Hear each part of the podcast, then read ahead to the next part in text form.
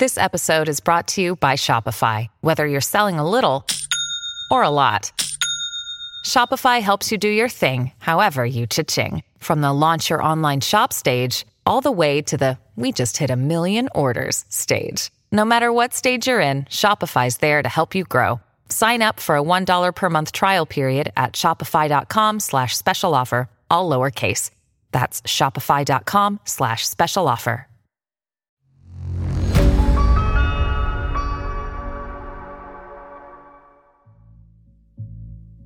अरमान अभी बैठा ही था, तभी अचानक उसके मोबाइल की रिंग बज उठी। वो फ़ोन उठाने के मूड में नहीं था, फिर भी उसने फ़ोन को रिसीव कर लिया। जब उसने मोबाइल की स्क्रीन पर देखा तो उसके सर का सारा दर्द अचानक दूर हो गया, क्योंकि मोबाइल स्क्रीन पर नंबर किसी और का नहीं, बल्कि आर्यन का था। अरमान ने फ़ोन रिसीव किया। हेलो? हेलो, मैं आर्यन बोल रहा हूँ। अरमान, मुझे पहचाने? कैसी बात कर रहे हो? कल ही तो हमारी मुलाकात हुई है। इतनी जल्दी तुम्हें कैसे भूल सकता हूँ? मैंने तुम्हें यह बताने के लिए फ़ोन किया था। क्या तुम आ रहे हो? हाँ मैं एक घंटे के अंदर कैट टाउन पहुँच जाऊँगा। तो फिर ठीक है, मैं उसी रेस्टोरेंट के बाहर तुम्हें मिलूँगा। इतना कहकर फ़ोन कट गया। और अरमान सर पकड़कर बैठ गया। वो सोच रहा था कि इतनी इंपॉर्टेंट बात उसके दिमाग से कैसे उतर गई। आज उसे कैट टाउन जाना था। एक बार उसके मन में आया कि क्या उसे कैट टाउन जाना चाहिए या नहीं। ये सब वो पहले ही सोच चुका था। क्योंकि उसे अंदर ही अंदर ऐसा महसूस हो रहा था कि कैट टाउन जाकर उसे उसके बहुत सारे सवालों के जवाब मिल सकते हैं। कैट टाउन का तस्वर आते ही अरमान के बदन में एक अजीब सी फुर्ती आ गई। अरमान थोड़ी देर बाद फ्रेश होकर बाहर आ गया। उसने अपना बैग गाड़ी में डाला। थोड़ी देर बाद अरमान सब कुछ भूलकर गाड़ी रोड पर दौड़ाए जा रहा था। मगर उसके साथ इस बार भी ऐसा ही हुआ। जैसे जैसे कैट टाउन करीब आता जा रहा था, कोहरा बुरी तरह से बढ़ता जा रहा था और ठंड की शिद्दत भी। अरमान ने अपनी कार की स्पीड स्लो कर ली, क्योंकि उसे देखने में बहुत ज़्यादा दिक्कत हो रही थी। कोहरा बहुत ज़्यादा बढ़ चुका था। थोड़ी ही देर बाद अरमान ने गाड़ी की स्पीड अब बहुत ज़्यादा स्लो कर ली थी, क्योंकि कोहरा इतना ज़्यादा बढ़ चुका था कि आगे देखना उसके लिए बहुत मुश्किल हो रहा था। तभी अचानक उसके पैर गाड़ी के ब्रेक पर पड़ गए। क्योंकि उसे ऐसा लगा जैसे गाड़ी के सामने से कोई बहुत ही फुर्ती से निकल गया हो। उसने गाड़ी रोक दी और गाड़ी से बाहर आया। तभी अचानक अरमान को दो चमकती हुई आँखें दिखाई दी। अरमान को यह देखकर बहुत ही हैरत हुई कि इतने कोहरे में वो आँखें कैसे चमक रही हैं, जबकि सामने देख पाना नामुमकिन लग रहा था। उसने महसूस किया कि वो चमकती हुई आँखें उसके और ज़्यादा करीब आती जा रही थी। जैसे जैसे वो आँखें करीब आती जा रही थी, उसके दिल की धड़कनें बढ़ती जा रही थी। थोड़ी देर के बाद जब वो आँखें अरमान के बहुत ज़्यादा करीब आ गई, तब उसने देखा, वो करीब चार या पाँच फुट की बिल्कुल सियाह काले रंग की बिल्ली थी। पता नहीं क्यों अरमान को इतनी बड़ी बिल्ली देखकर बहुत ज़्यादा दहशत हुई। उसने बिल्लियों को तो बहुत देखा था, मगर इतनी बड़ी बिल्ली उसने कभी नहीं देखी थी। थोड़ी देर तक वो बिल्ली अरमान को घूरती रही। वो भी उसे हैरत और डर से देखे जा रहा था, मगर अचानक फिर वो बिल्ली पीछे की तरफ़ पलटी और कोहरे में कहीं गायब हो गई। अरमान के पैर वहाँ खौफ से जम गए। जब उसने अपने चेहरे को छू कर देखा कड़ाके की ठंड में उसके चेहरे पर पसीना बुरी तरह से टपक रहा था। उसको एक बात सोचकर बड़ी हैरत हुई। कल जब वो कैट टाउन आया था, तब भी उसे एक बिल्ली दिखाई दी थी। और आज जब वो कैट टाउन जा रहा है, तब भी उसे दिखाई दी। वो सोच ही रहा था, क्या यह भी इत्तेफाक है या फिर कोई उसके लिए गैर मामूली घटना? तभी अचानक उसने देखा कोहरा अचानक से छटने लगा। ये सब देख उसकी हैरत की इंतहा नहीं रही। तभी उसके कानों में किसी लड़की की आवाज़ टकराई। अजीब इत्तेफाक है अरमान। हम कल भी इसी जगह मिले थे और आज भी। आवाज़ सामने की ओर से आ रही थी। कोहरा पूरी तरह से छट चुका था और उसे साफ़ साफ़ दिखाई दे रहा था। उसने देखा वो उसी पॉइंट पर खड़ा हुआ था जिस जगह कल खड़ा था। उसके सामने वही लड़की खड़ी है। उसे देखकर मुस्कुरा रही थी, जो उसे कल मिली थी, जिसने अपना नाम उसे शालिनी बताया था। लगता है आप बिल्ली को देखकर फिर से डर गए हो। आपने सही कहा शालिनी। एक बार तो मैं डर ही गया था। और मैं तो क्या कोई भी आम इंसान डर जाएगा इतनी बड़ी बिल्ली देखकर? हमने कल आपसे कहा था ना अरमान, ये कैट टाउन है। यहाँ पर आपको सैकड़ों प्रजाति की बिल्लियाँ देखने को मिल जाएँगी। लेकिन आज अरमान के लिए कोई नई बात नहीं थी। कल जब वो शालिनी से मिला था तो उसने देखा शालिनी के पास एक लग्जरी कार थी। मगर आज उसे शालनी अकेली खड़ी दिखाई दी। उसके पास कोई कार नहीं थी। उसने शालनी की तरफ़ देखकर पूछा, आज आपकी कार दिखाई नहीं दे रही? क्योंकि मैं जॉगिंग करने आई हूँ। और जॉगिंग करते करते अक्सर यहाँ तक आ जाती हूँ। और देखिए ना, इत्तेफाक से आप मुझे मिल गए, जैसे कल मिले थे। कल भी आप डरे हुए थे, आज भी आप डरे हुए हैं। तो मैंने सोचा क्यों ना आपका डर दूर कर दूँ हम्म? उसकी बात सुनकर अरमान शालनी को बहुत गौर से देखकर कहने लगा। अरमान ने देखा शालिनी जॉगिंग सूट ही पहनी हुई थी। वो इतना डर गया था कि उसने शालिनी के कपड़ों पर ध्यान ही नहीं दिया। लेकिन मेरी एक बात समझ में नहीं आई शालिनी। कल जब मैं यहाँ पर आया था, तब भी कोहरा अचानक बढ़ गया था। और आज आया हूँ, तब भी मेरी बात समझ में नहीं आ रही है। आप भी कमाल करते हो, अरमान। कल ही तो मैंने आपसे कहा था, ये पहाड़ी इलाका है, यहाँ पर कोहरा इतनी जल्दी बढ़ जाता है और जल्दी ही खत्म हो जाता है। इसमें कोई हैरानी वाली बात नहीं। वैसे, आज आप कहाँ जा रहे हैं? अजीब बात करती हैं आप। ज़ाहिर सी बात है कैट टाउन ही जा रहा हूँ। अगर आप बुरा ना माने तो आप टाउन तक मुझे लिफ्ट दे सकते हैं। शालनी ने मुस्कुराकर आँख मारते हुए बिल्कुल बेतकल्लुफाना अंदाज में उससे पूछा था। अरमान को शालनी की अदा बहुत अच्छी लगी। वो मुस्कुराकर शालनी की तरफ़ देखने लगा। क्यों नहीं? इतना कहकर अरमान गाड़ी के अंदर बैठ गया और शालनी उसके बगल वाली सीट पर बैठ गई। अरमान ने गाड़ी ड्राइव करना शुरू कर दी। गाड़ी चलाते हुए अरमान ने महसूस किया कि शालनी बहुत ही हसमुख स्वभाव की लड़की है। दस मिनट तक वो सिर्फ़ हँसी मज़ाक करते हुए अरमान के साथ बैठी बातें करती रही। थोड़ी ही देर के बाद अरमान और शालनी उस रेस्टोरेंट के बाहर खड़े हुए थे, जहाँ आर्यन ने अरमान को इंतज़ार करने के लिए कहा था। अरमान ने गाड़ी रेस्टोरेंट के बाहर खड़ी कर दी और वो वहाँ से बाहर निकलकर इधर उधर देखने लगा। शालनी भी गाड़ी से बाहर निकल आई थी। वो अरमान को सवालिया नज़रों से देखने लगी। क्या तुम किसी का इंतज़ार कर रहे हो, अरमान? यस, शालनी। एक्चुअली मुझे यहाँ पर किसी खास दोस्त से मिलने के लिए आना पड़ा। अरमान की बात सुनकर शालनी मुस्कुरा कर अरमान की तरफ़ देख कर बोली, आप तो काफ़ी दोस्ताना मिजाज के लगते हैं। दो ही दिन में कैट टाउन में आपने सच्चा दोस्त भी बना लिया, हा? वाह! शालनी ने अल्फाज बोले ही थे, तभी पीछे से अरमान और शालनी के कानों में किसी मर्द की आवाज़ टकराई। तुमने बिल्कुल सही कहा, शालिनी। वह दोस्त और कोई नहीं। मैं ही हूँ। अरमान ने पीछे पलटकर देखा तो उसके सामने आर्यन खड़ा हुआ था, जो उसे देखकर मुस्कुरा रहा था।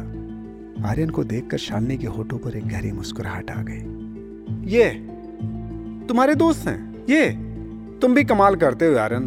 तुमने मुझे बताया क्यों नहीं? शालनी की बात सुनकर अरमान उसको हैरत से देखकर बोला तो क्या तुम आर्यन को जानती हो? क्यों नहीं? अरमान, आर्यन और हम बहुत अच्छे दोस्त हैं। इतना कहकर शालनी आर्यन के पास चली गई। अरमान दोनों को हैरत भरी निगाहों से देखने लगा। धीरे धीरे कदमों से चलता हुआ आर्यन अरमान के पास आकर खड़ा हो गया और मुस्कुराकर अरमान की तरफ़ देखकर बोला, अरमान, शालनी मेरी गर्लफ्रेंड है। हम दोनों एक ही फ्लैट में रहते हैं। अजीब इत्तेफाक है ना, हा? तुमने सही कहा आर्यन। ये तो बड़ा अजीब इत्तेफाक है। जब मैं कैट टाउन पहली बार आया था, तब तुम्हारी गर्लफ्रेंड ने ही मेरी मदद की थी। और आज दूसरे दिन जब मैं तुमसे मिलने आया हूँ, तब भी मेरी पहली मुलाकात तुम्हारी गर्लफ्रेंड से ही हुई। लेकिन जो भी हो, आर्यन, बड़ा खूबसूरत इत्तेफाक है। अरमान की बात सुनकर आर्यन खिलखिलाकर हंसने लगा। तो अपनी मॉम के फ्लैट पर चलने के लिए तुम तैयार हो? इसीलिए ही तो यहाँ आया हूँ। फिर ठीक है, मैं अपनी गाड़ी साथ लेकर आया हूँ। शालनी और मैं एक ही फ्लैट में रहते हैं। शालनी तुम्हारी गाड़ी में बैठ जाएगी और वो तुम्हें कैट अपार्टमेंट बिल्डिंग का रास्ता बता देगी। और मैं तुम्हारे पीछे पीछे आता रहूँगा। इतना कहकर आर्यन अपनी गाड़ी के अंदर बैठ गया और थोड़ी ही देर बाद वो तीनों कैट अपार्टमेंट के सामने खड़े हुए थे। अरमान उस बिल्डिंग को बहुत गौर से देख रहा था। उसकी वजह यह थी कि वो बहुत खूबसूरत तरीके से बनी हुई बिल्डिंग थी। अरमान ने लंदन में बहुत सारे अपार्टमेंट देखे थे, मगर इस अपार्टमेंट को देखकर उसको बहुत हैरत हो रही थी, क्योंकि इस अपार्टमेंट के डिज़ाइन अरमान को बहुत ज़्यादा खूबसूरत लग रहा था। अरमान को इतनी गौर से देखने पर आर्यन ने अरमान से कहा तुम इस अपार्टमेंट को इतनी गौर से क्यों देख रहे हो? आर्यन मैंने बिल्डिंगें तो बहुत देखी हैं मगर इस बिल्डिंग को जिसने बनाया है वो बहुत ही ज़्यादा टैलेंटेड होगा। क्या कमाल का आर्किटेक्ट इस्तेमाल किया है। पहाड़ियों के बीच बसी हुई ये खूबसूरत सी बिल्डिंग सचमुच ये बहुत ही ज़्यादा खूबसूरत है। तुमने सही कहा अरमान ये कैट टाउन की सबसे खूबसूरत बिल्डिंग है। मैंने तुमसे कहा था अरमान कैट टाउन में सबसे मशहूर अपार्टमेंट है ये। चलो मैं तुम्हारी मॉम के फ्लैट में तुम्हें ले चलता हूँ। चाबी मेरे पास ही है हाँ? इतना कहकर आर्यन बिल्डिंग के अंदर चला गया। शालिनी और अरमान उसके पीछे पीछे चलने लगे। थोड़ी देर के बाद अरमान एक खूबसूरत फ्लैट के दरवाजे के सामने खड़ा हुआ था।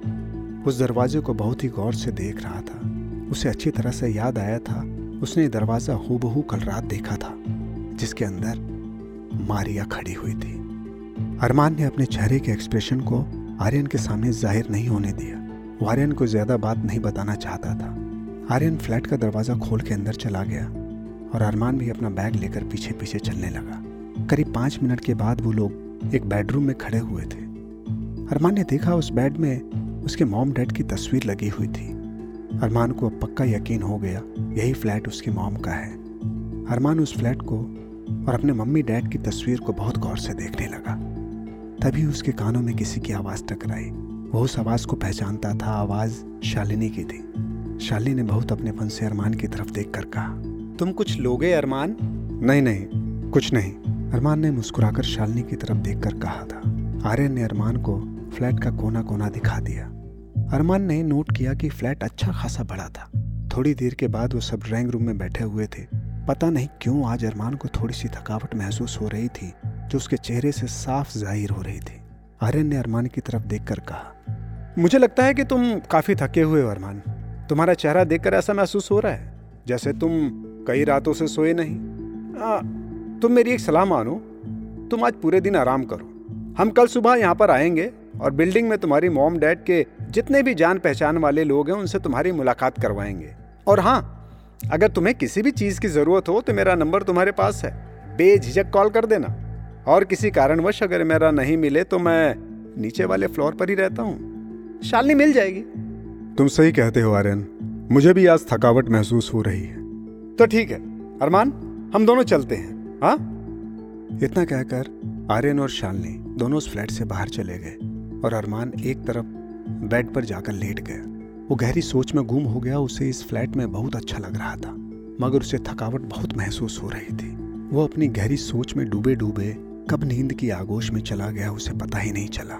वो कितनी देर तक सोता रहा, उसे पता ही नहीं चला। सोने में अरमान को ऐसा महसूस हुआ जैसे कोई दरवाज़ा नॉक कर रहा हो। अरमान उठकर बैठ गया। जैसे ही अरमान की निगाह टेबल पर रखी हुई वॉच पर पड़ी, घड़ी उस वक्त सुबह के नौ बजा रही थी। अरमान अपनी आँखें मसल कर देखने लगा और सोचने लगा, क्या वो इतनी देर तक सोया कि उसकी आँख सुबह खुली? क्योंकि उसे याद था जब वो सोया था तो दोपहर का वक्त होगा। वो इतनी देर तक सोता रहा, तभी उसके कान में फिर से दरवाज़ा नॉक करने की आवाज़ आई। लेकिन इस बार उसके कानों में शालनी की आवाज़ भी सुनाई दी। अरमान, उठ गए क्या? क्या मैं अंदर आ सकती हूँ? आ जाओ शालनी, मैं उठ गया हूँ। अरमान का इतना कहना ही था कि दरवाज़ा खुल गया और शालनी मुस्कुराती हुई उसके सामने आ खड़ी हुई। अरमान ने देखा शालनी अपने हाथों में कॉफ़ी का मग पकड़े हुई थी और उस मग से गरम गरम भाप निकल रहा था।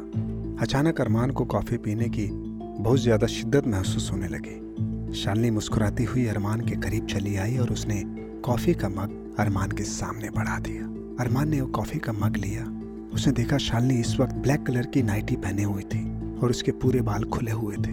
वो अरमान को देखकर बहुत ही बेतकल्लुफाना अंदाज में मुस्कुरा रही थी। अरमान कॉफ़ी के सिप लेने लगा और उसे देखकर मुस्कुरा दिया। थोड़ी देर बाद शालनी मुस्कुराते हुए अरमान की तरफ़ बड़ी अदाओं से भरे अंदाज में बोली, अरमान, हमें नहीं पता था कि तुम हमसे इतना कुछ छुपाते हो। शालनी की बात सुनकर अरमान चौंक गया और उसने शालनी की तरफ़ देखकर कहा, मैं तुम्हारी बात का मतलब नहीं समझा शालिनी। तुम इतनी देर तक सोते हो अरमान। तुम्हें पता है, कल से लेकर तीन चार बार मैं तुम्हारा दरवाज़ा खटखटा चुकी हूँ, पर कोई आवाज़ नहीं आई। एक बार तो मैं घबरा गई थी और मैं आर्यन को भी अपने साथ ले आई। हम दोनों ने देखा कि तुम घोड़े बेचकर सो रहे थे। तुम्हें कैट टाउन आकर काफ़ी आराम मिला है हाँ? लेकिन अब तुम्हारा चेहरा बिल्कुल फ्रेश नज़र आ रहा है। मुझे खुद नहीं पता शालिनी कि मैं इतनी देर तक सोता रहा। मुझे खुद हैरत है क्योंकि मैं इतनी देर तक कभी नहीं सोता। हो सकता है थकावट ज़्यादा हो तो इस बात का एहसास ही ना हुआ हो। लगता तो ऐसा ही है अरमान कि तुम कई रातों से सोए नहीं हैं। अच्छा तुम एक काम करो फ्रेश होकर तैयार हो जाओ। मैं और आर्यन बाहर तुम्हारा इंतज़ार कर रहे हैं। मैं समझा नहीं। अरे बाबा कल आर्यन ने तुमसे कहा था कि वो बिल्डिंग के जितने भी जान पहचान वाले लोग हैं जो तुम्हारी मोमो डैड को जानते हैं उनसे तुम्हारी मुलाकात करवाएगा। और इसी बहाने तुम अपने पड़ोसियों से भी मिल लोगे। और वो भी जान जाएँगे कि उनका नया पड़ोसी आया है। उसके बाद फिर हम लोग नाश्ता करने चलेंगे। क्या ख्याल है तुम्हारा? तुम्हारा ख्याल बड़ा दुरुस्त है। चलो ठीक है मैं थोड़ी देर बाद आता हूँ। थोड़ी देर बाद अरमान नहा धोकर बाहर निकल आया। वो अपने आप को काफ़ी फ्रेश फील कर रहा था। अरमान ने आज ब्लू कलर की जीन्स और ब्लैक शर्ट पहनी थी। अरमान शीशे के सामने अपने बाल सवार ही रहा था। उसने शीशे में आर्यन को आते हुए देखा जो मुस्कुराकर उसी की तरफ़ आ रहा था। कहीं मैंने तुम्हें डिस्टर्ब तो नहीं किया अरमान? ये कैसी बात कर रहे हो आर्यन? ऐसा कुछ नहीं है। एक बात तो कहनी पड़ेगी यार। तुम तैयार होने में बहुत वक्त लगाते हो। मैं बाहर तुम्हारा इंतज़ार कर रहा था। मुझसे सब्र नहीं हुआ इसलिए मैं अंदर आ गया। अरे तो कोई बात नहीं। वैसे भी मेरे आने से पहले इस फ्लैट की चाबी तो तुम्हारे पास ही थी। हाँ वो तो है लेकिन इस फ्लैट के असली मालिक तो तुम ही हो अरमान। बात दरअसल ऐसी है अरमान कि शालनी भी तैयार होने में बहुत ज़्यादा वक्त लगाती है और मुझे बस उसकी इसी बात पर थोड़ा गुस्सा आ जाता है क्योंकि मुझे तैयार होने में सिर्फ़ पाँच मिनट लगते हैं। ये गए सट सट सट और रेडी। आर्यन ने हँसते हुए अरमान की तरफ़ देखकर कहा आर्यन भी अरमान की बातें सुनकर ज़ोर ज़ोर से हंसने लगा। अरमान ज़ोर ज़ोर से हंस रहा था तभी उसे शालनी की आवाज़ सुनाई दी। तुम हँसते हुए बहुत अच्छे लगते हो अरमान। शालिनी की अचानक आवाज़ सुनकर अरमान हड़बड़ाकर शालिनी की तरफ़ देखने लगा। अरे हम्म, तुम कब आई? अरे भाई तभी जब तुम दोनों अपनी बातें करने में मसरूफ थे। सच में अरमान मुझे बहुत अच्छा लगा इतने कम वक्त में तुम आर्यन के इतने अच्छे दोस्त बन गए। तुम शायद एक बात नहीं जानते अरमान आर्यन के बहुत कम दोस्त बने हैं। आर्यन सिर्फ़ खास लोगों को ही अपना दोस्त बनाता है। तो इसका मतलब मैं खास हूँ? अगर आर्यन ने तुम्हें अपना दोस्त बनाया है तो तुम खास ही हो। तो फिर ठीक है आर्यन। मुझे लगता है अब तुम दोनों को इंतज़ार नहीं करवाना चाहिए। बताओ आज हम किससे मिलने वाले हैं?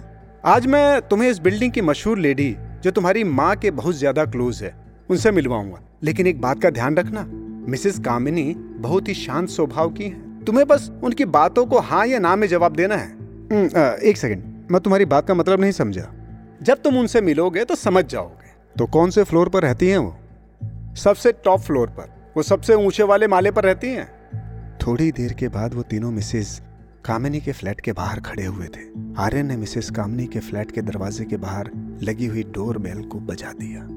कुछ देर बाद अरमान ने देखा, पैंतीस छत्तीस साल की औरत ने दरवाज़ा खोला और मुस्कुराकर आर्यन की तरफ़ देखने लगी। अरमान समझ गया कि यही शायद मिसेस कामनी होंगी। अरमान बस उन्हें गौर से देख रहा था। आर्यन ने मुस्कुराकर मिसेस कामनी की तरफ़ देखकर कहा आंटी आप जानती हैं आपसे मिलने कौन आया है? मिसेस कामनी ने सवालिया भरी नज़रों से अरमान को देखा। आपकी सबसे close friend Mrs Nadia Malik उनका बेटा है ये अरमान मलिक। अरमान ने देखा जैसे ही ये बात मिसेस कामनी ने सुनी उनका चेहरा खुशी से खिल उठा। अरमान ने हैरत से सब कुछ देखा। मिसेस कामनी ने बगैर इंतज़ार किए हुए उसकी तरफ़ गौर से देखा। तो तुम बाहर क्यों खड़े हो? अंदर आ जाओ। अरमान शालिनी और आर्यन के साथ उनके फ्लैट के अंदर आ गया। थोड़ी देर के बाद वो तीनों मिसेस कामनी के खूबसूरत ड्राइंग रूम में एक बेहतरीन सोफे पर बैठे हुए थे। अरमान ने देखा ड्राइंग रूम बहुत ही ज़्यादा खूबसूरती से सजाया हुआ था। मिसेस कामनी ने मुस्कुराकर अरमान की तरफ़ देखकर कहा क्या पीना पसंद करोगे? आ, कुछ नहीं आंटी। ऐसा कैसे हो सकता है अरमान? तुम यहाँ पहली बार आए हो? तुम्हें बगैर कुछ खाए पिए जाने कैसे दे सकती हूँ? कुछ तो लेना होगा। अगर आप इतनी जिद करती हैं तो कॉफ़ी चलेगी। इतना कहकर अरमान खामोश हो गया। इतना कहना ही था कि मिसेस कामनी ने अपने दोनों हाथों से ताली बजाई। कुछ ही सेकंड बाद एक पंद्रह सोलह साल की लड़की मिसेस कामने के सामने हाजिर हुई। तुम कहाँ थी अब तक अर्पिता?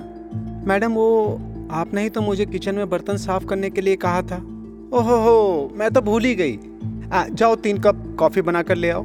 जी मैम। इतना कहकर वो लड़की चली गई। मिसेस कामनी अब अरमान की तरफ़ गौर से देखने लगी। अरमान चुपचाप बैठा हुआ था कुछ देर तक कमरे में खामोशी भी छाई रही। उसी खामोशी को मिसेस कामनी ने ही तोड़ा। तुम बिल्कुल अपनी माँ पर गए हो अरमान। तो कैसा लगा तुम्हें ये हमारा छोटा सा टाउन बहुत खूबसूरत है मिसिस कामनी। इस तरह की जगह का तस्वुर तो सिर्फ़ किस्से और कहानियों में ही मिलता है। पर मैंने इसे जब अपनी आँखों से देखा, ये मेरी खुशनसीबी है। बहुत खूब। लगता है तुम्हें ये टाउन बहुत पसंद आया, है ना? तुम्हारी माँ कैसी है? मिसिस कामनी ने अरमान को देखकर रहस्यमय अंदाज में पूछा, और इस सवाल पूछकर वो अरमान को बड़ी गौर से देखने लगे। अरमान उनके सवाल पर हड़बड़ा गया। सच तो ये था, मिसेस कामनी को देखकर उसका कॉन्फिडेंस लो हो गया था। और इस बात को अरमान नहीं समझ पा रहा था, मगर इसी बीच आर्यन ने अरमान के सवाल का जवाब मिसिस कामनी को दे दिया। मिसेस कामनी, अरमान बहुत वक्त से अपने पेरेंट्स से अलग रह रहा है। इस बेचारे को तो ये भी नहीं पता कि इसकी माँ का इस टाउन में कोई घर भी है। उफ, फिर तो बहुत अच्छा हुआ आर्यन कि तुम अरमान को यहाँ इस अपार्टमेंट में ले आए हाँ? तभी वहाँ अर्पिता कॉफ़ी लेकर आ गई और वो कॉफ़ी उन तीनों को देकर वहाँ से चली गई। एक बार फिर वहाँ खामोशी कायम हुई। अरमान चुपचाप कॉफ़ी पीने लगा। मिसेस कामनी अभी भी अरमान को बहुत गौर से और रहस्यमय अंदाज से देख रही थी और ये बात अरमान को परेशान कर रही थी। अरमान चुपचाप अपनी कॉफ़ी खत्म की और आर्यन की तरफ़ देखने लगा। उसे वहाँ पर अजीब सी बेचैनी होने लगी। अरमान से अब चुप नहीं रहा गया। मिसेस कामने आपसे मिलकर मुझे बहुत अच्छा लगा। लगता है मुझे अब यहाँ से जाना चाहिए। क्यों? क्या तुम मेरे पास बैठकर बोर हो रहे हो? तभी अचानक मिसेस कामनी अरमान के करीब आकर बैठ गई। अरमान को ये बात बहुत अजीब लगी लेकिन उसने कुछ नहीं कहा। मिसेस कामनी ने बहुत धीरे से अरमान को कहा क्या तुमने उसे देखा है अरमान? क्या तुमने उसकी आवाज़ सुनी है? आप किसकी बात कर रही हैं? अरमान ने बेचैन होकर आर्यन और मिसेस कामनी की तरफ़ देखकर कहा। मिसेस कामनी की आवाज़ में अचानक अब गुस्सा झलकने लगा। मैं पूछ रही हूँ अरमान क्या तुमने उसे देखा है? क्या तुम्हें उसकी कोई आवाज़ सुनाई देती है? क्या वो तुमसे बात कर सकता है? मिसेस कामनी कुछ और बोलती तभी आर्यन ने उन्हें बोलने से रोक दिया। अब हमें चलना चाहिए, मिसेस कामनी। अरमान कुछ दिनों तक यहीं रहने वाले हैं। आप बाद में इतमान से बात कर लेना। आर्यन का यह कहना था कि मिसेस कामनी जो अभी अरमान से गुस्से के लहजे में बोल रही थी, अचानक वो सही हो गई और उठकर उसी जगह बैठ गई जिस जगह पर पहले बैठी हुई थी। अचानक मिसेस कामनी दोबारा मुस्कुराने लगी और उन्होंने मुस्कुराकर अरमान की तरफ़ देखा। और बोला, बिल्कुल सही कहा। अब तो अरमान हमारे साथ ही रहने वाले हैं। हम फिर कभी बात कर लेंगे। उनका बिहेवियर अचानक ऐसा हो गया जैसे वो उस जगह से कभी उठे ही ना हो। अचानक आई इस परिवर्तन को देख अरमान और ज़्यादा हैरत में पड़ गया। वो सवालिया नज़रों से आर्यन और शालिनी की तरफ़ देखने लगा। आर्यन ने आँखों ही आँखों में अरमान को उठने का इशारा किया। अरमान वहाँ से उठ खड़ा हो गया और उसने मुस्कुराते हुए मिसेस कामनी से बाय कहा और आर्यन और शालिनी के साथ फ्लैट से बाहर आ गया। बाहर आकर अरमान ने एक गहरी सांस लेकर आर्यन की तरफ़ देखकर कहा, मिसेस कामनी की कोई भी बात मेरी समझ में नहीं आई, आर्यन। वो किसकी बात कर रही थी? और अचानक वो उठकर मेरे पास क्यों चली आई? उन्होंने मुझसे इतने धीमे लहजे से बात क्यों की? और फिर अचानक उनके चेहरे पर गुस्से के एक्सप्रेशन क्यों आ गए? अरमान की तरफ़ मुस्कुराकर देखकर कहा, मैंने तुमसे कहा था, अरमान, कि मिसेस कामनी बहुत शांत स्वभाव की है। वो तुमसे कुछ भी पूछे, तुम सिर्फ़ हाँ या ना में जवाब देना। मगर मुझे लगता है उन्हें देखकर तुम्हारा कॉन्फिडेंस कुछ ज़्यादा ही लो हो गया। तुम्हें पता है अरमान तुम्हारे चेहरे का लो कॉन्फिडेंस साफ़ दिखाई दे रहा था। इस बात पर मैं एग्री करता हूँ आर्यन। पता नहीं मिसेस कामनी की शख्सियत में ऐसा क्या जादू था कि मैं चाहकर भी उनके सामने कुछ बोल नहीं पा रहा था। ये बात मैंने खुद महसूस की थी। इसमें तुम्हारी कोई गलती नहीं है अरमान। जब भी कोई पहली बार मिसेस कामनी से मिलता है तो वो इसी तरह रिएक्ट करता है। जो भी हो आर्यन मुझे तो इस बात पर सोचकर हैरत हो रही है कि मॉम मिसेस कामनी की बेस्ट फ्रेंड अजीब बात है यार। जहाँ तक अपनी मॉम को जानता हूँ तो उनका मिजाज बिल्कुल अलग है। तो क्या तुम अपनी मॉम की दूसरी फ्रेंड से मिलने के लिए तैयार हो? ठीक है, चलो। तो फिर ठीक है, हम तुम्हें मिसेस सरिता के फ्लैट पर ले चलते हैं। इतना कहकर आर्यन और शालिनी लिफ्ट की तरफ़ बढ़ने लगे और उनके पीछे पीछे अरमान भी चलने लगा। चलते हुए अरमान ने आर्यन से पूछा क्या मिसेस सरिता भी मिसेस कामनी की ही तरह हैं? अरमान की बात सुनकर आर्यन खिलखिलाकर हंसने लगा और उसने हँसते हुए ही अरमान की तरफ़ देखकर कहा नहीं नहीं। मिसेस सरिता का मिजाज बहुत अलग है। वो हमारे इस पूरे अपार्टमेंट में बहुत ज़्यादा हंसमुख है और सबसे ज़्यादा सीरियस मानी जाती है। ये कैसे हो सकता है? हसमुख भी हैं और सीरियस भी मैं कुछ समझा नहीं। दरअसल अरमान, मिसेस सरिता को पेंटिंग्स बनाने का बहुत ज़्यादा शौक। उनके हाथ में एक अजीब तरह का जादू है। वो किसी भी तस्वीर को सोच कर हूबहू उसकी पेंटिंग बना लेती हैं। और उनकी पेंटिंग इतनी साफ़ सुथरी और ओरिजिनल लगती है कि कभी कभी तो लोग धोखा खा जाते हैं कि ये उनकी हाथ की बनाई हुई पेंटिंग है, या फिर कैमरे से फ़ोटो। आर्यन की बात सुनकर अरमान, आर्यन को गौर से देखने लगा। अरमान ने मुस्कुराकर आर्यन की बात का जवाब दिया। ऐसी शख्सियत से तो मैं मिलना चाहूँगा। और पाँच मिनट बाद, वो लोग मिसेस सरिता के फ्लैट के दरवाजे के बाहर खड़े हुए थे। आर्यन ने मिसेस सरिता के फ्लैट की डोर बेल बजा दी। लगभग दो मिनट बाद, किसी लेडी ने दरवाज़ा खोला। अरमान के सामने एक गोरी चिट्टी, सुडैल बदन वाली एक बे खूबसूरत औरत दरवाजे के सामने खड़ी थी और आर्यन को देखकर मुस्कुराकर बोली, क्या बात है जनाब? आज हमारे घर पर कोई खास बात है क्या? आर्यन ने भी मुस्कुराकर मिसेस सरिता को जवाब दिया। देखिए मेरे साथ कौन आया है? मिसेस सरिता अरमान को बहुत गौर से देखने लगी और उन्होंने मुस्कुराकर अरमान की तरफ़ देखकर कहा, तुम्हारी शक्ल मेरे दोस्त नादिया मलिक से बहुत मिलती है, खासतौर पर तुम्हारी आँखें। आपने बिल्कुल सही पहचाना मिसेस सरिता। ये मिसेस नादिया मलिक के बेटे अरमान मलिक हैं। आर्यन की बात सुनकर मिसेस सरिता बहुत ज़्यादा खुश हो गई। अरे, तुम लोग अंदर आओ ना, बाहर क्यों खड़े हो? वो तीनों मिसेस सरिता के फ्लैट के अंदर चले गए। मिसेस सरिता ने उन तीनों को अपने ड्राइंग रूम में बिठा दिया और वो अरमान के पास जाकर बैठ गई। अरमान चुपचाप खामोशी से देख रहा था। मिसेस सरिता ने बहुत अपनेपन से अरमान की तरफ़ देखकर कहा, क्या लोगे तुम अरमान? कुछ नहीं, aunty. Thank you please Armaan, मुझे आंटी मत बुलाओ। तुम्हारी माँ मेरी दोस्त है। तो क्या हुआ, तुम मुझे सिर्फ़ मिसेस सरिता कहकर बुलाओ तो? अरमान आर्यन और शालिनी की तरफ़ देखने लगा, मगर वो दोनों भी मुस्कुराकर रह गए। Okay, Mrs Sarita. अगर आप यही चाहती हैं तो मैं आपको मिसेस सरिता ही बुलाऊँगा। अरमान उस कमरे को बहुत गौर से देखने लगा। कमरा बहुत ही खूबसूरत और करीने से सजा हुआ था। वहाँ पेंटिंग की भरमार थी। अरमान उन पेंटिंग्स को गौर से देखने लगा। उन पेंटिंग्स को देखकर अरमान ने मिसेस सरिता की तरफ़ देखकर कहा, ये सारी पेंटिंग्स आपने बनाई हैं? हाँ अरमान। सारे कैट टाउन में सब लोग जानते हैं कि मिसेस सरिता का पेंटिंग्स बनाने में कोई जवाब नहीं है। आर्यन ने तुम्हें बताया ही होगा। बिल्कुल मिसेस सरिता आर्यन ने मुझे बाहर ही बताया था। क्या तुम और पेंटिंग्स देखना चाहोगे? आ, आप चाहें तो मैं ज़रूर देखना चाहूँगा। इतना कहकर मिसेस सरिता खड़ी हो गई और उन्होंने उन तीनों की तरफ़ देखकर कहा तो आओ मेरे साथ। कुछ देर बाद वो तीनों एक हॉल नुमा कमरे में थे। अरमान उस कमरे को हैरत से देखने लगा और इस कमरे में सिवाय पेंटिंग्स के अलावा कुछ भी नहीं था। अरमान की हैरत इस वजह से और थी कि उन पेंटिंग्स में ऐसे चित्र बने हुए थे जिसकी अरमान कल्पना भी नहीं कर सकता था। ऐसे ऐसे इंसानों के चेहरों की पेंटिंग्स जो अजीबो गरीब तरह के थे ऐसे ऐसे जानवरों और घरों की पेंटिंग्स जिनका इस दुनिया से कोई लेना देना नहीं था। अरमान आँखें फाड़ फाड़ कर उन पेंटिंग्स को गौर से देख रहा था। अरमान एक एक पेंटिंग्स को गौर से देखने लगा। शायद वो उन्हें समझने की कोशिश कर रहा था। तभी अरमान की निगाह एक टेबल की ओर गई, जिसके ऊपर बहुत सारी पेंटिंग्स रखी हुई थी, मगर उसके ऊपर कपड़ा ढका हुआ था। अरमान ने मिसेस सरिता की ओर देखकर कहा, आर्यन ने आपकी बहुत तारीफ़ की थी, मिसेस सरिता, और उसने कुछ भी गलत तारीफ़ नहीं की।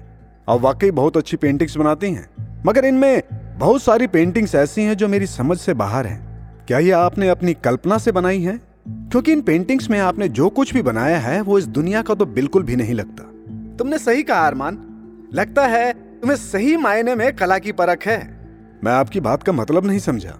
यही कि सब मेरी ही कल्पना है? आपकी कल्पना शक्ति कमाल की है, मिसेस सरिता। लेकिन शायद उस टेबल पर जो पेंटिंग्स रखी हुई हैं, वो कुछ खास होंगी? अरमान की बात सुनकर मिसेस सरिता आर्यन की तरफ़ देखने लगी। आर्यन ने अरमान के कंधों पर हाथ रखकर कहा, मिसेस सरिता की बनाई हुई हर पेंटिंग्स खास होती है, अरमान। अरमान ने एक बात नोट की कि अब मिसेस सरिता का चेहरा अचानक गंभीर हो गया और अरमान के लिए एक हैरत की बात थी। उसने मिसेस सरिता की तरफ़ मुस्कुराकर देखकर कहा क्या मैं वो पेंटिंग्स देख सकता हूँ? अगर आपको कोई ऐतराज ना हो तो? अरमान ने देखा मिसेस सरिता जो अभी गंभीर मुद्रा में थी, अचानक उनके चेहरे पर एक गहरी मुस्कान आ गई। उन्होंने उसी गहरी मुस्कान के साथ अरमान की तरफ़ देखकर कहा, अभी तो ये अधूरी ही बनी है। जब पूरी हो जाएगी तब देख लेना। मिसेस सरिता की बात सुनकर अरमान उनको गौर से देखने लगा। फिर उसने मुस्कुराकर जवाब दिया, okay Mrs Sarita, no problem. जैसा आप चाहें। मगर आप यकीन मानिए, आपकी सारी पेंटिंग्स कमाल की हैं। इन्हें देखकर ऐसा लगता है जैसे कि ये आपसे कुछ कहना चाहती हूँ। मिसेस सरिता अरमान की बात सुनकर बहुत खुश हो गई। तुमने सही कहा, ये पेंटिंग्स बात कर सकती हैं और ये मुझसे बातें भी करती हैं। तुम्हें पता है अरमान, इन पेंटिंग्स के अंदर आवाज़ें भी आती हैं। तुम्हारी माँ सब जानती थी इनके बारे में। मिसेस सरिता ने बहुत उत्सुकता से अरमान की तरफ़ देखकर कहा। अरमान, मिसेस सरिता की बात सुनकर उनको गौर से देखने लगा। तभी उसके कानों में आर्यन की आवाज़ टकराई। हमें अब जाना होगा, मिसेस सरिता। काफ़ी देर हो गई है और मुझे एक अर्जेंट काम भी याद आ गया है। लेकिन आर्यन, अरमान मेरे फ्लैट में अभी तो आया है। मिसेस सरिता, अरमान हमारे साथ कुछ दिनों तक यहीं रहने वाला है। आप बाद में उनसे बात कर सकती हैं। अरमान ने देखा आर्यन मिसेस सरिता को घूरने लगा था। ये बात अरमान को बहुत अजीब सी लगी। मगर उसने शालिनी और आर्यन को कुछ भी ज़ाहिर नहीं होने दिया। अरमान ने देखा, कुछ देर बाद मिसेस सरिता एकदम सामान्य हो गई और वो पहले की तरह मुस्कुराने लगी और अरमान की तरफ़ देखकर कहा, ओके अरमान, हम फिर मिलेंगे। इतना कह, वो उस कमरे से बाहर निकल गई और अरमान, आर्यन, शालिनी भी कुछ देर बाद तीनों मिसेस सरिता के फ्लैट से बाहर आ गए। अरमान फिर एक गहरी सोच में डूब गया। उसे मिसेस सरिता बहुत ही अजीब औरत लगी। वो चुपचाप बाहर खड़ा था आर्यन ने अरमान की तरफ़ देखकर कहा, क्या हुआ अरमान? तुम इतने सीरियस कैसे हो गए? कुछ नहीं आर्यन। दरअसल मुझे मिसेस सरिता का व्यवहार बहुत ही अजीब लगा। कैसा? मैं समझा नहीं। तुम्हें नहीं लगता आर्यन कि वो बहुत अजीब व्यवहार कर रही थी? इतना दिल पर मत लो अरमान। वो दिन रात पेंटिंग्स ही बनाती रहती हैं और इसीलिए उन्हें अकेले में रहने की आदत हो गई है। जब तुम किसी से मिलोगे नहीं तो ज़ाहिर सी बात है कि तुम पेंटिंग्स की ही बात करोगे, है ना? आर्यन की बात सुनकर अरमान मुस्कुराने लगा। दरअसल अरमान ने अपने अंदर चल रही सोच को बड़ी खूबसूरती से शालनी और आर्यन से छुपा लिया था। फिर भी वो उसके सामने मुस्कुरा रहा था। सच तो ये था कि आर्यन को मिसेस सरिता का व्यवहार बहुत ही अजीब लगा था। खासतौर से मिसेस सरिता की कही हुई ये बात कि पेंटिंग्स उससे बातें करती हैं। और दूसरी वजह यह थी कि अरमान ने जितनी भी पेंटिंग्स देखी थी, वो बहुत ही अजीब थी। इस तरह की पेंटिंग्स अरमान ने अपनी ज़िंदगी में कभी नहीं देखी, क्योंकि अरमान इससे पहले भी लंदन में कई पेंटिंग्स देख चुका था। मगर मिसेस सरिता के हाथ की बनाई हुई पेंटिंग्स में तो कुछ अजीब ही था, बल्कि कुछ नहीं, बहुत कुछ अजीब था, जिसने अरमान को सोचने पर मजबूर कर दिया था। अरमान ये सब कुछ सोच ही रहा था, तभी शालिनी ने अरमान की तरफ़ देखकर उसे पूछा, हम लोगों को काफ़ी देर हो चुकी है, मुझे लगता है तुम्हें भूख लग रही हो? भूख तो मुझे लगी है, शालिनी। तो फिर देर किस बात की? चलो अरमान मैं तुम्हें आज अपने फेवरेट रेस्टोरेंट में ले चलती हूँ। शालिनी की बात सुनकर अरमान मुस्कुरा दिया।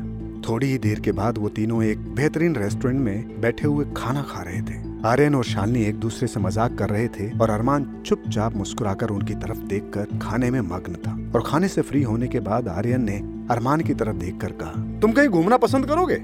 नहीं आर्यन, आज मैं फिर आराम करना चाहता हूँ। पता नहीं क्यों मुझे खाना खाने के बाद नींद सी आ रही है। तुम भी कमाल करते हो यार। कल तो तुमने दिन भर आराम किया। क्या तुम फिर से आराम करोगे? तुम्हारा आराम करते करते दिल नहीं थकता क्या? आर्यन ने हंसकर अरमान की तरफ़ देख कर कहा, मुझे यहाँ पर वैसे भी कुछ दिन गुजारने हैं आर्यन। आज का दिन और आराम कर लेते हैं। उसके बाद तुम्हारे साथ इस टाउन में ज़रूर घूमूँगा। ठीक है अरमान, जैसा तुम चाहो। मुझे एक ज़रूरी काम है। शालिनी तुम्हें कैट अपार्टमेंट तक छोड़ देगी। आर्यन की बात सुनकर अरमान मुस्कुरा कर रह गया। थोड़ी ही देर के बाद शालिनी ने अरमान को उसके फ्लैट के दरवाजे तक छोड़ दिया। अरमान, अगर तुम्हें किसी भी चीज़ की ज़रूरत पड़े तो मैं नीचे अपने फ्लैट पर ही मिलूँगी। तुम बेझिझक बोल देना, नहीं तो आर्यन नाराज़ हो जाएगा। तो इसका मतलब यह है शालिनी कि तुम आर्यन के डर की वजह से मेरा ख्याल रख रही हो हाँ? नहीं नहीं, ऐसी कोई बात नहीं है अरमान। ठीक है ठीक है। अगर मुझे किसी भी चीज़ की ज़रूरत पड़ी तो मैं बेझिझक आकर तुमसे बोल दूँगा। ठीक है? शालिनी मुस्कुराते हुए वहाँ से चली गई और अरमान चुपचाप लेट गया और गहरी सोच में डूब गया। अरमान मिसेस कामनी और सरिता के बारे में सोच ही रहा था कि अरमान को उनके व्यवहार पे बहुत ही अजीब लगा था। मगर सबसे ज़्यादा अजीब व्यवहार अरमान को मिसेस सरिता का लगा था। सोचते सोचते अरमान को बहुत गहरी नींद आ गई। वो कब नींद के आगोश में चला गया उसे फिर से नहीं पता चला। अरमान गहरी नींद में सोया था, तभी अचानक उसको बहुत सारे लोगों की आवाज़ सुनाई दी। अरमान हड़बड़ा कर उठ बैठा। वो आवाज़ें अभी अरमान के कानों में आ रही थी। वो उन आवाजों को गौर से सुनने लगा और उसकी निगाह जब टेबल पर गई तो घड़ी उस वक्त रात के बारह बजा रही थी। अरमान की ज़ुबान से बेसकता ये अल्फाज निकल गए। बहुत टाइम बाद ऐसा हुआ कि मेरी रात, बहुत टाइम बाद ऐसा हुआ है कि मेरी नींद रात में खुली है। वरना ज़्यादातर मेरी आँख सुबह नौ बजे ही खुलती है। अरमान उन आवाजों को गौर से सुनने लगा। उसे वह आवाज़ें बहुत ही जानी पहचानी मालूम हुई। बहुत गौर से सुनने के बाद अरमान को ऐसा महसूस हुआ जैसे कि वो लोग प्रार्थना कर रहे हो। अरमान उन आवाजों को बहुत गौर से सुनने लगा। पता नहीं क्यों, उसे वो आवाज़ें बहुत ही जानी पहचानी महसूस हो रही थी। उसे लग रहा था कि जैसे वो उन आवाजों को इससे पहले कहीं सुन चुका हो। लेकिन कहा? ये उसे याद नहीं आ रहा था। बहुत देर दिमाग पर ज़ोर डालने के बाद उसके दिमाग में एक धमाका हुआ और वो खुद से ही बातें करने लगा। ये तो बिल्कुल ठीक वैसे ही प्रेयर की आवाज़ें हैं जैसे मैंने अपने अंकल की उस हवेली में उस पोर्शन में सुनी थी। अरमान उठ खड़ा हो गया। अचानक उसके दिमाग में वो तस्वीर दौड़ गई कि किस तरह से वो अपने अंकल शिजान मलिक की कोठी के पुराने पोर्शन पर गया था। वहाँ उसे ठीक इसी तरह की आवाज़ें सुनाई दी। मगर जब उसने आवाजों का पीछा किया तो वो आवाज़ें एक कमरे के अंदर से आ रही थी। मगर जैसे ही उसने उस कमरे के दरवाजे को खोला था, उस वक्त वहाँ पर कोई मौजूद नहीं था। और वहीं पर उसे उसकी दादी भी मिली थी। और दादी का ध्यान आते ही अरमान को अचानक उस लॉकेट की याद आ गई। अरमान ने अपना कोट पहन लिया और उसके जेब से लॉकेट निकालकर देखने लगा, क्योंकि वो लॉकेट अरमान के कोट की जेब में ही रखा हुआ था। अरमान उस लॉकेट को देख ही रहा था, तभी अचानक उस लॉकेट में से एक अजीब सी रोशनी फूटी और देखते ही देखते वो पूरा कमरा उस रोशनी से जगमगा गया। मगर ऐसा सिर्फ़ कुछ ही देर के लिए हुआ। उसके बाद वो लॉकेट अपनी सामान्य हालत में आ गया। अरमान ने खुद से कहा यह क्या है? आखिर क्या राज है इस लॉकेट का? अरमान ने उस लॉकेट को अपनी जेब में रख लिया। प्रेयर की आवाज़ें अभी उसके कानों में आ रही थी। अरमान धीरे धीरे उन आवाजों का पीछा करते हुए अपने कमरे से बाहर निकल आया। जब उसने बहुत ध्यान से उन आवाजों को सुना तो वो समझ गया कि वो आवाज़ें बिल्डिंग के नीचे वाले पोर्शन से आ रही थी। अरमान धीरे धीरे कदमों से चलता हुआ बिल्डिंग के नीचे वाले पोर्शन पर आ गया। तभी उसकी नज़र नीचे वाले पोर्शन पर बने हुए एक हॉल पर पड़ी। आवाज़ें उसके अंदर से आ रही थी। अरमान धीरे धीरे कदमों से चलता हुआ उस हॉल की तरफ़ गया। जैसे ही वो हॉल के नज़दीक पहुँचा, आवाज़ें उसके कानों में तेज होने लगी। तभी उसकी निगाह एक खिड़की पर पड़ी, जो थोड़ी ऊंचाई पर बनी हुई थी, और वो इस वक्त खुली हुई थी। अरमान आसानी से थोड़ा उचक कर उस खिड़की के अंदर का नज़ारा देख सकता था, और उसने वैसा ही किया। अरमान थोड़ा सा उचक कर खिड़की का अरमान थोड़ा सा उचक कर खिड़की के अंदर का नज़ारा देखने लगा। अरमान ने जैसे ही खिड़की के अंदर का नज़ारा देखा तो उसके अंदर का नज़ारा देख वो हैरत में पड़ गया। अरमान ने देखा कि वो हॉल अंदर से बहुत बड़ा बना हुआ था, जिसके अंदर बे इंतहा लाइट्स जल रही थी। उस हॉल के अंदर बहुत सारे लोग घुटनों के बल बैठे हुए एक अजीब सी मूर्ति के सामने कुछ गुनगुना रहे थे। अरमान उस मूर्ति को बहुत ही गौर से देखने लगा।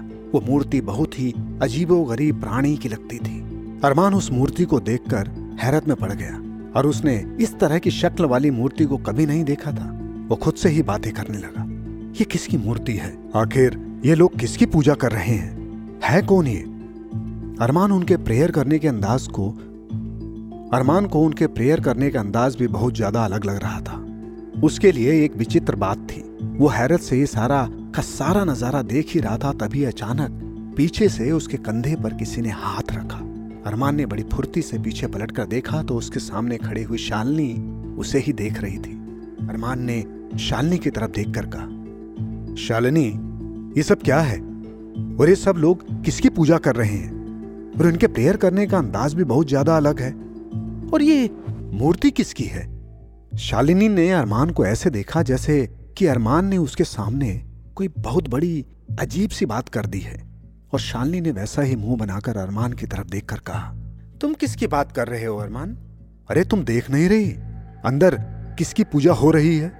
अंदर कोई प्रेयर चल रही है? क्या तुम्हें आवाज़ें नहीं सुनाई दे रही? किन आवाजों की बात कर रहे हो अरमान? यहाँ तो कोई आवाज़ नहीं आ रही। और तुम ये क्या कह रहे हो कि अंदर बहुत सारे लोग जमा हैं? हाँ?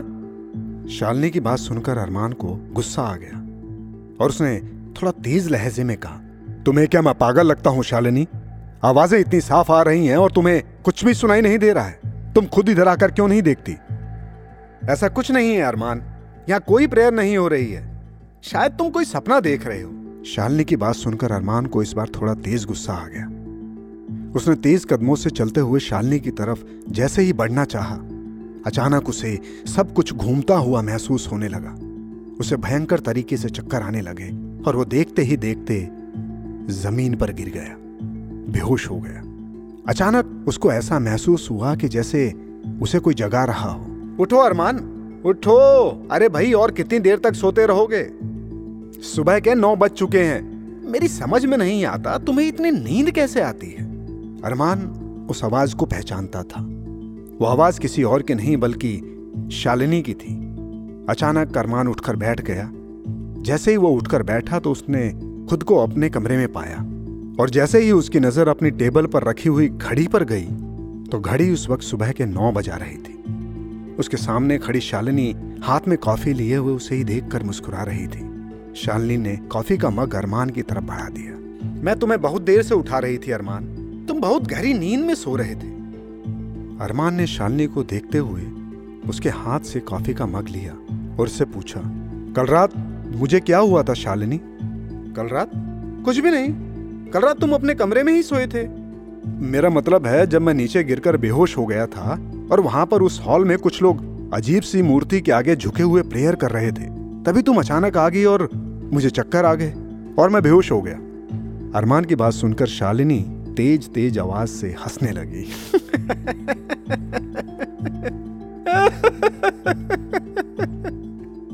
तो मिस्टर अरमान हम्म? आप सपना देख रहे थे। अरे भाई, सपना। और यहाँ जो मैं आपके सामने खड़ी हूँ, ये हकीकत है। नहीं, शालनी, मुझे पता नहीं क्यों ऐसा लग रहा है कि कल रात मैंने कोई सपना नहीं देखा था। मज़ाक मत करो, अरमान, वो सपना ही होगा। और हाँ तुम जल्दी से तैयार होकर नीचे आ जाओ। आर्यन तुम्हारा इंतज़ार कर रहा है। वो तुमसे कुछ बात करना चाहता है। इतना कहकर शालनी वहाँ से चली गई और अरमान सोच में पड़ गया। उसे अब भी यकीन नहीं आ रहा था कि कल रात की घटना जो उसने देखी थी, उसका सपना था या हकीकत। शालनी के जाने के बाद अरमान गहरी सोच में डूब गया। पता नहीं क्यों उसके दिल में एक शक पैदा हो गया था, क्योंकि उसे अब भी यकीन नहीं आ रहा था कि कल रात उसने सपना देखा था, जबकि शालनी के मुताबिक कल रात वो कमरे में था। वो बहुत देर तक लेटे लेटे इन्हीं सब बातों में खोया रहा, और उसके दिल में एक शक पड़ चुका था, और उस शक के दायरे में उसे अब आर्यन और शालनी भी नज़र आने लगे थे। तभी अचानक अरमान के दिल में लाइबा का ख्याल आ गया। कि लाइबा ने उसे कुछ बताने की कोशिश की थी, मगर वो सुनने को तैयार नहीं था। लाइबा का ध्यान आते ही अरमान थोड़ा अफसोस में डूब गया। वो सोचने लगा, उस वक्त लाइबा की बात सुननी चाहिए थी। शायद वो उसे वो बात बता देती, जो उसके लिए जाननी ज़रूरी थी। तभी अरमान ने सोचा कि लाइबा मलिक पैलेस में अचानक आ गई थी। उसके दिल में यह ख्याल आते ही उसकी सोच ने रफ्तार पकड़ ली। उसे एक बार फिर से मलिक पैलेस जाना चाहिए। हो सकता है अगर वो मलिक पैलेस जाए तो उसकी मुलाकात लाइबा से हो जाए। अरमान ने यही सारी बातें सोचते सोचते अपनी कॉफ़ी खत्म की और वो तैयार होकर आर्यन के फ्लैट में आ गया। अरमान ने देखा शालनी बेड पर बैठी हुई थी और आर्यन उससे बातें कर रहा था। जैसे ही अरमान ने आर्यन के कमरे में कदम रखा, आर्यन ने मुस्कुराते हुए अरमान की तरफ़ देखकर कहा, शालनी बता रही थी कि कल रात तुमने एक अजीब सा सपना देखा? अरमान के दिल में जो शक पैदा हो गया था, उसने उस शक को बड़ी खूबसूरती से आर्यन से छुपा लिया। वो अपनी इस कोशिश में कामयाब भी रहा। उसने आर्यन की तरफ़ देखकर मुस्कुराते हुए कहा हाँ शायद कल मैंने सपना ही देखा था। मुझे तुमसे कुछ बात करनी थी आर्यन। लेकिन शालनी बता रही थी कि तुम्हें मुझसे कुछ काम है। मैं तो बस तुम्हें ऐसे ही बुला रहा था। लेकिन तुम बताओ तुम्हें तुम्हें मुझसे क्या बात करनी है? दरअसल मैं आज बाहर जा रहा हूँ आर्यन। मुझे मलिक पैलेस में कुछ ज़रूरी काम है। शाम तक या कल सुबह तक वापस लौट आऊँगा। मुझे बहुत खुशी होती अरमान। अगर तुम वहाँ पर जा पाते। अरमान ने बहुत गौर से आर्यन की तरफ़ देखते हुए कहा, मैं तुम्हारी बात का मतलब नहीं समझा। कहना क्या चाहते हो? मतलब ये है, और मैं कहना ये चाहता हूँ कि कल रात एक बर्फीला तूफ़ान आया था, और उस तूफ़ान ने सारे टाउन में काफ़ी कुछ तोड़फोड़ की है। और तुम जानते हो कि टाउन से शहर की ओर जाने वाली सिर्फ़ एक ही सड़क है, और वहाँ पर बर्फ़ बहुत ज़्यादा है, जिसकी वजह से रास्ता बंद हो गया है। मुझे लगता है कि हाल फ़िलहाल वो रास्ता क्लियर नहीं होगा तो माफ़ करना। तुम आज जा नहीं सकते, अरमान। हम्म? कहीं भी नहीं। इतना कहकर आर्यन मुस्कुराने लगा। और पता नहीं क्यों अरमान को आर्यन की मुस्कुराहट में अपने लिए एक उपहास दिखा। मगर उसने अपने अंदर की कैफियत को उन दोनों के सामने ज़ाहिर नहीं किया। तो फिर ठीक है। आज मैं सारा दिन कैट टाउन घूमना चाहता हूँ। ठीक है, जैसा तुम चाहो। और अगर तुम चाहो तो शालिनी नहीं नहीं, आर्यन। मैं अकेले ही घूमना चाहता हूँ। अगर तुम्हें कोई एतराज़ ना हो। इसमें ऐतराज वाली क्या बात है हा? हम तो चाहते हैं कि तुम कैट टाउन को करीब से जानो। ठीक है तो मैं चलता हूँ। इतना कहकर अरमान आर्यन के फ्लैट से बाहर निकल आया और उसके कदम अपनी गाड़ी की तरफ़ बढ़ गए। ऐसी ही इंटरेस्टिंग किताबें कुछ बेहतरीन आवाजों में। सुनिए सिर्फ़ ऑडियो पिटारा पर। ऑडियो पिटारा सुनना ज़रूरी है।